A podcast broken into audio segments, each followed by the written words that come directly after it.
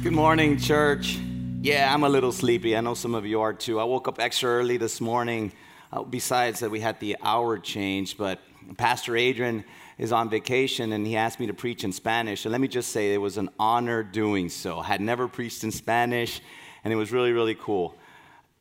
I'm always saying, and I'm repeating myself over and over and over again God is doing some great things through you guys, through his church, Grace Bible Church. And Grace in Espanol has been just growing and growing, and it's really encouraging to see them come together, congregate, worship. And again, I'm just so proud of Pastor Adrian and his group, how they continue to just impress us and inviting others. Let me also just say this we're a family, whether we're Hispanic, whatever, we're all part of his church. So I encourage to pray for each other that not just the Spanish ministry grows, but the English ministry, the French ministry, whatever ministry we go to proclaim the good news of Jesus Christ. So that's what I wanted to share this morning as an intro. Have you guys ever thought of the end times? I think a lot of us, whether we're believers or not, have that curiosity of the end times. When will Christ return? I remember growing up, I never ever heard of Jesus Christ returning. I, I even wasn't aware he was coming back. But I did know about the end times, and I too was curious. It's not till I became a believer and in God's word for quite a while that I started getting the gist of the end times. Again, many people have tried to predict when this was, would happen or occur. When will Christ return? When is it all over? I kid you not, as I was researching on this topic, I Googled the end times, and wow, there's so much information out there. There was a book written in 1989 that the guy, the author who wrote it, was so sure that Christ would return in 89 that he listed the book called, the title of the book was 89 Reasons Why Christ is going to Return in 1989. And then the next year, he wrote another book in 1990, he wrote a book saying 90 reasons why Christ didn't return in 89. I'm kidding, guys. That was a joke. I'm just making sure you guys are awake. But don't we do that? I think we go to two extremes. When it comes to Christ's return, when it comes to the end times, we go to one extreme and say, I know exactly when it's going to be. I can predict it. I know enough of God's word that I know it's going to happen. As a matter of fact, 2000, remember the 2000K? Everybody was so sure because the Mayan calendar aligned with God's word, and wow, it's the end of time, run for the hills. And that's what happens when we're so sure of predicting the end times, Christ's return. We tend to scare people and not encourage them. We start telling he's gonna, he's gonna come like a thief in the night. So we interpret things like what scripture tells us and say, you know what, he's coming at night because it says, like a thief in the night.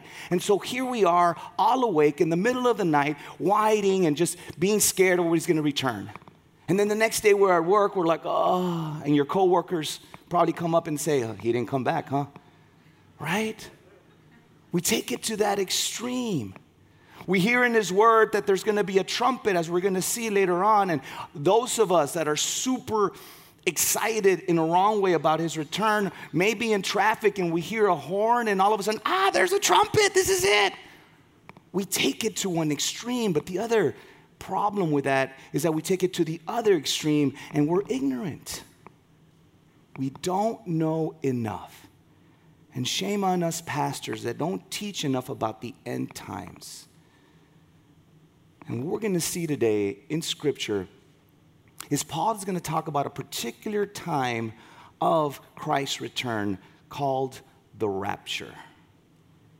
And so if you have your Bibles with you, go ahead and open them to First Thessalonians. We're continuing in our series on this great letter, this epistle that Paul wrote to the church in Thessalonica, early converts who had a lot of questions, but, he, but Paul was really impressed with the way they were growing he was impressed with their love for each other, their faith in Jesus Christ, and the hope that they were sharing to all the community. As a matter of fact, we read in the first chapter that Paul was saying, I'm so proud of you that people are starting to notice, and you've become a church that other churches want to imitate. But this church had questions. Paul had left them, and so had, they had questions about certain things.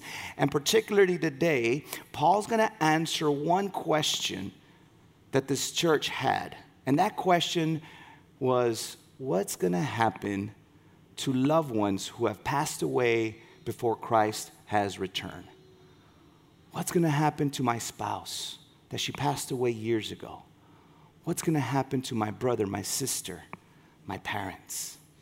So, Paul's going to focus on answering that question today. So, Paul opens up in chapter 4 of 1 Thessalonians, verse 13. He says this, but we do not want you to be uninformed, brothers. We want you to have information. We want you to know about those who are asleep, that you may not grieve as others do who have no hope. Two things I want to flesh out in this opening verse. The first thing is that Paul says, I don't want you to be uninformed about those who have fallen asleep. He uses that word asleep to identify those who have passed away, those who are dead.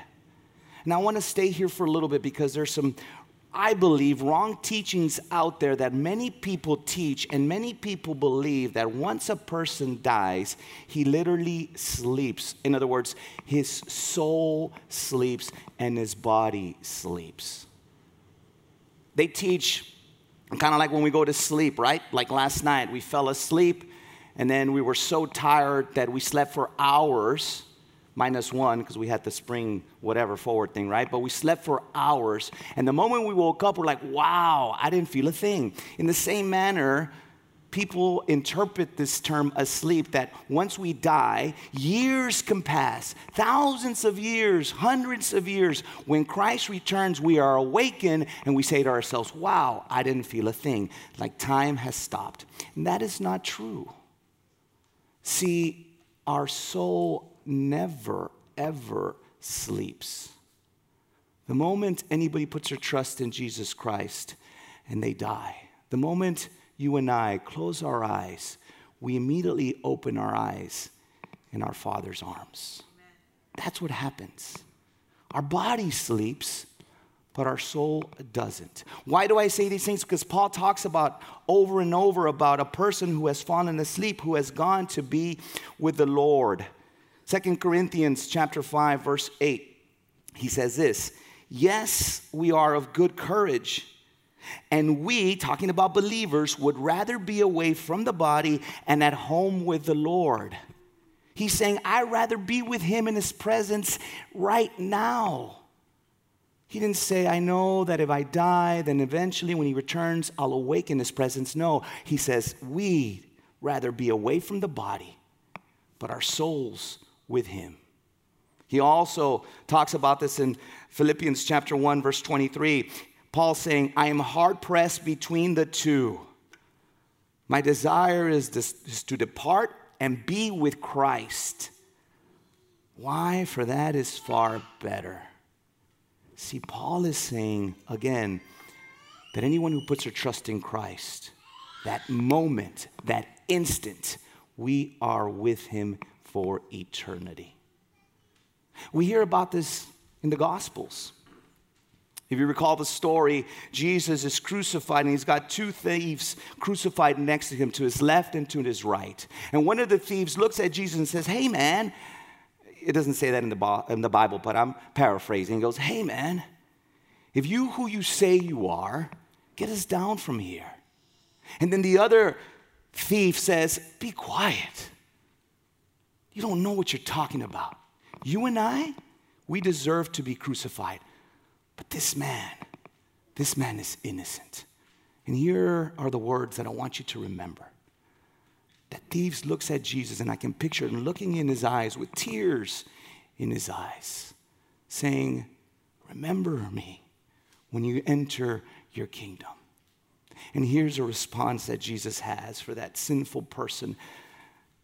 He says this Today, today, today, you will be with me in paradise. Amen. Today, you will no longer suffer. Today, you will no longer have tears.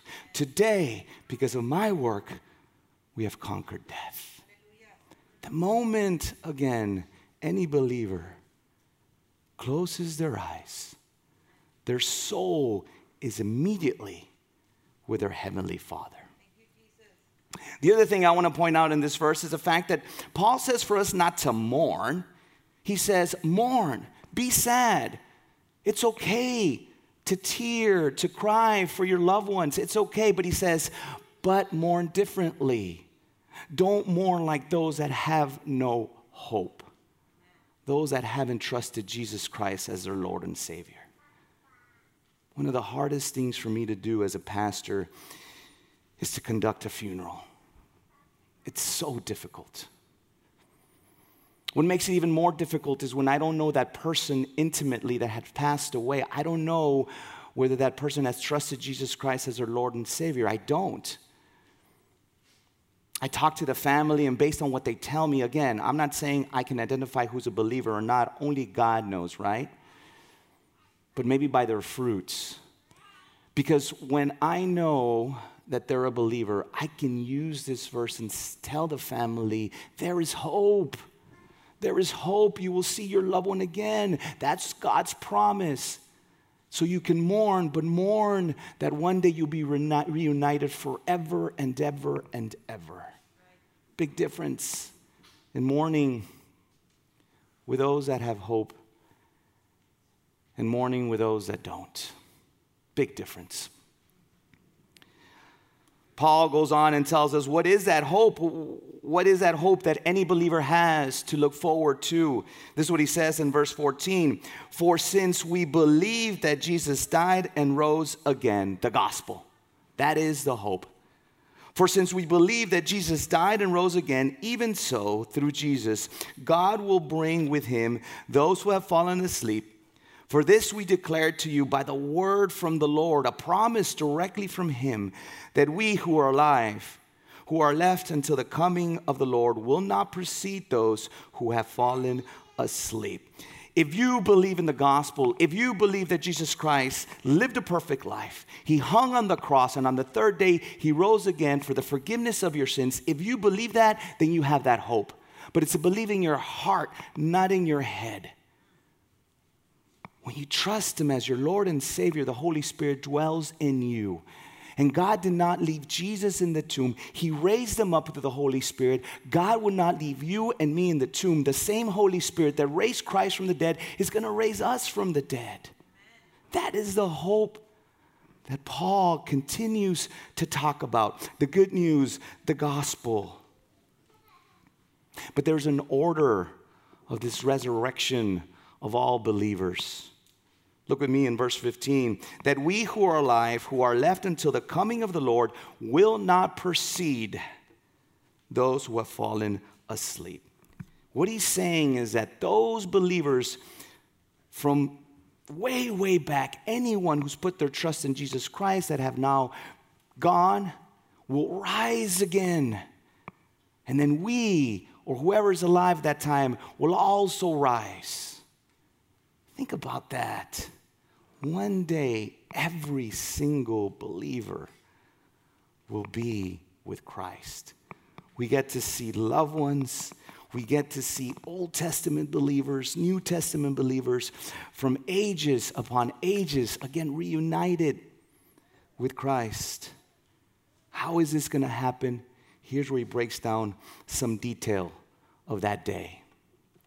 Verse 16 for the Lord Himself, Jesus Christ, will descend from heaven with a cry of command, with the voice of an archangel, and with the sound of a trumpet of God. And the dead in Christ, again, He mentions it, will rise first. So, two things that are going to happen there's going to be this voice of command, an angel and then there's going to be a trumpet. I don't know what angel, scripture's not clear on that. And I don't know what kind of sound of trumpet it'll be, but I do know this. Every person in this planet will know that this is occurring. It's going to be loud. There's no question what's happening. A loud voice, a commanding voice, and then a trumpet sound. You know, as I was reading through the Bible this year, I came across another reference to the trumpet in Numbers chapter 5, where God tells Moses, Every time I want you to assemble my people, the Israelite people, I want you to blow a trumpet. And every trumpet sound had different meanings. In other words, Moses would come up, sound a trumpet, and anytime he wanted to have the armies or the men who are capable of fighting and going to war, he'd sound the trumpet in some way. But God told Moses that when you want all his people, all your people to assemble in the front, you're going to sound the trumpet in a long way, a long sound. So I picture that day in the same way. Brrr, and all of God's people are going to assemble. And we're going to rise and meet our Savior, see Him in the clouds. That's encouraging to me. And I hope that's an encouragement to you. Waiting for that triumphal entry of the groom picking up his bride. Again, there's going to be an order, and he keeps saying this. Look with me in verse 17. Then we who are alive, who are left, will be caught up together with them, other saints, in the clouds to meet the Lord in the air. And so we, for how long? What does it say? I can't hear you. We will always be with the Lord. That's an encouragement, church. Always be with Him. Like I mentioned, on that day, for those who trusted Jesus Christ, there'll be no more pain, no more sorrow. As a matter of fact, we read in Revelation that Jesus himself is going to wipe away our tears. I know there's a lot of us who've lost loved ones. I know there's a lot of us that are still mourning. But let's have that hope that they put their trust in Jesus Christ. One day, one day we will be with Him. And more exciting than that, one day we will all be with eternity with Jesus Christ. So let me recap. There's going to be a commanding voice, and then the sound of a trumpet that everyone is going to hear. The whole world will hear this. And then believers who have gone and passed away will rise up first. And then it says that those that are still alive will then rise. We will be raptured. As a matter of fact, that word caught up in Hebrew is harpazo, where we get our word raptured. We will be gathered, we will be snatched, we will be lifted up as we just read.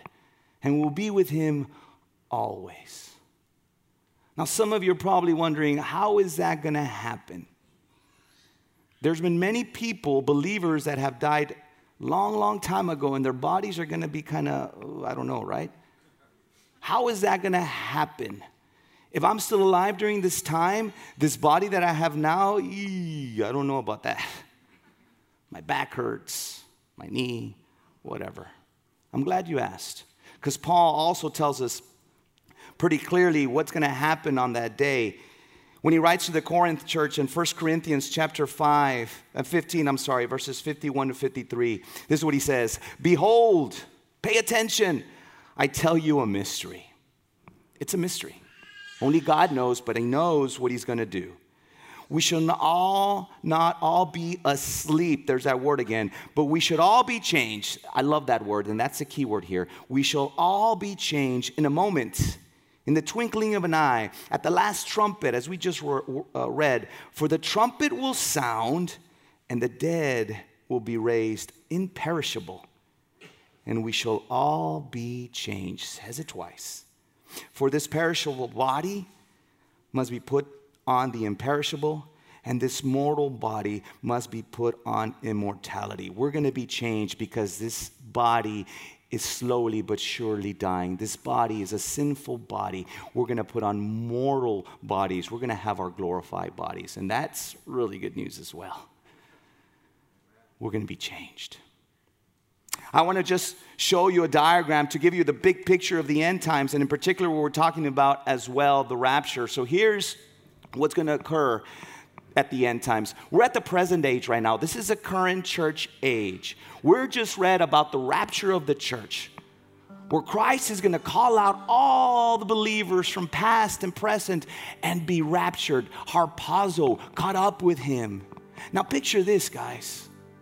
Right now, things are bad. Look around. There are horrible sin everywhere. I believe the only thing that's really keeping this world the way it is from going really, really crazy is the Holy Spirit, His church.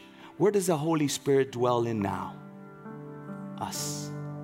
The moment we are raptured, the Holy Spirit is no longer here within His church. The Holy Spirit is always present, but when the church is raptured, it's going to get bad. And then starts the tribulation. Seven years of horrific, horrific times. You read about those times in Matthew 24, in Revelation, and you don't want to be present. The first three and a half years are going to be bad. The next three and a half years are going to be really bad. After the tribulation, after those seven years, Christ is going to return, and we believers are going to return with him and reign here. Christ is going to reign here for a thousand years on this earth. And we are told that the enemy, the devil himself, will be bound in chains. He'll be put in the dog pound. And at the end of those a thousand years, we're going to have the final judgment where it tells us that anybody's name that's in the book of life will enter into the new heaven and to the new earth and be with him for eternity. But those, those that are not, they're going to enter into eternity totally separated from God, where it's going to be suffering for eternity. Do you know what the difference is? For those of us that our names are on the book of life and those that are not, Jesus. That's the difference. Church, I pray that we look at these end times with anticipation. Those of us that put our trust on Jesus Christ, I can't wait for that day. But we also need to look at this day with with a little bit of desperation for those that haven't trusted Jesus Christ. It's not up to us, but it is up to us to share the good word, the good news, so that one day your family members, your neighbors can be with those believers for eternity. Paul ends this section of this chapter in verse 18. He says, Because of all this, because of what I just told you. This is the important thing. Therefore, encourage one another with these words. Encourage one another. He's not saying don't freak out on what's going to happen. Don't try and figure it out. Don't panic. He says encourage. Come together as his people and say, Man, I can't wait for that day until that day comes. Shoulder to shoulder. We got this. No, Jesus has this. Paul mentions again this hope, and I love this when I read in Titus chapter 2, verse 13. This is what he says for us to live. He says, waiting for our blessed hope, the appearing of the glory of our great God and Savior, Jesus Christ. That is our hope. Where one day every knee will bow and every person will glorify the King of Kings. So, what are we to do? What's the next step? We need to live our lives in awe. Just looking at what God continues to do, just in awe of how He loves a sinful people like us. I'm gonna take it a step further. Awe. What does awe mean? It means that we accept. We accept, first of all, Jesus Christ as our Lord and Savior, not by our works, but it's by grace. It's what He has done for you and for me at the cross. To accept that gift, there's nothing you and I could do to merit our salvation. That's what we need to do. We need to walk. We need to walk as Christians, as the early church did, so others can see who lives in us Jesus Christ. And then, last but not least, we need to encourage one another with that hope, that hope of this day that is to come. I know we're that church, Grace Bible Church. I think this is just a reminder for us to keep walking in a manner that's worthy of our calling. And I can't wait to see you guys on that day. Let's pray. Father, I thank you for who you are a loving God, a merciful God. But Father, let's not forget you are a righteous and judgmental God, that you need to deal with sin. And you did, Father. You put your wrath, the wrath that we deserved, on your Son, Jesus Christ, on the cross, so that anyone who puts their trust in Him, that wrath is removed from them, that, that hope that we just talked about is instilled in that person. But those that have not trusted your Son as their Lord and Savior, your wrath is still upon them. Father, I pray that we come to you if we haven't trusted your Son and ask for forgiveness and ask Him to come into our lives, to fill our hearts with the Holy Spirit so that wrath can be lifted. And Father, I pray for those that have trusted your Son as Jesus Christ, your church, your bride, to live in awe, in awe and wonder, and anticipation for that glorious day. We love you, Father, and we pray all these things in your Son's name. Amen. God bless you guys. Love you, church.